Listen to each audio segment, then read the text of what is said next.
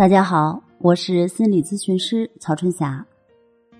今天我们要聊的话题是：想睡就睡，你的睡商有多高？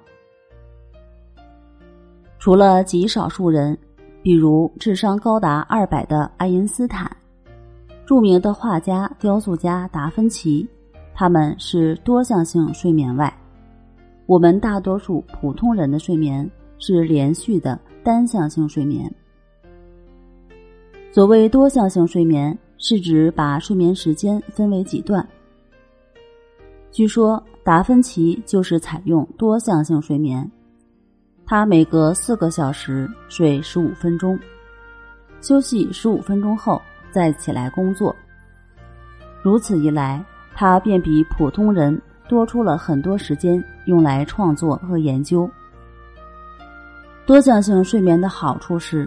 你可以在一周之内节省出三十到四十个小时的睡觉时间，用来做更多的事情。而我们大多数人是需要晚上连续入睡，第二天早上起床，这样连续几个小时的睡眠规律。这种睡眠称为单向性睡眠。所以，不管白天的工作有多累，压力有多大。晚上回到家中，洗漱完毕，躺在床上，马上就能入睡，也是一种能力。有人给这种能力起了一个新名字，叫做“睡商”。是的，和智商、情商、财商一样，它的名字叫“睡商”，是指你想睡就睡的能力有多强。从事多年的心理辅导工作以来。我接触到无数有睡眠障碍的患者，从他们的经历来看，不管几点想睡就睡，确实是一种非常重要的能力。因为只有你睡好了，让身体和大脑得到了充分的休息，第二天才能精神抖擞、体力充沛的去面对挑战、处理手里的工作。我们都知道。不管是哪个国家、哪个民族，也不分父母的智商和学历，每个小孩子出生后吃饱了就睡是一种天生的能力，并不需要后天特意的培养和教导。但是随着我们年龄的增长，我们学会了很多新知识、新技能，却慢慢失去了想睡就睡的能力，而需要依靠按摩、香薰。精油、泡澡、吃药等方式帮助我们入睡。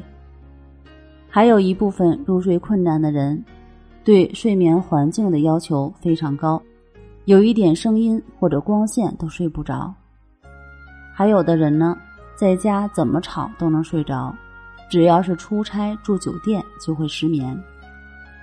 曾经有一位患者说，他出差几天，连续几晚没睡。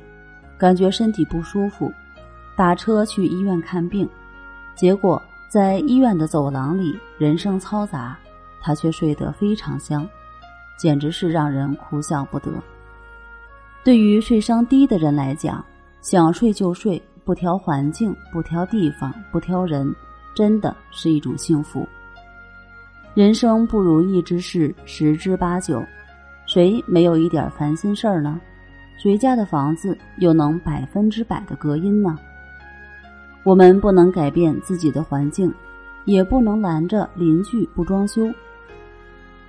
我们只要提高了自己的睡商，提高了想睡就睡的能力，那么不管处于什么样的环境，遇到什么样的事情，也不管自己的工作压力有多大，我们都能想睡就睡，不需要依赖任何药物、任何方法。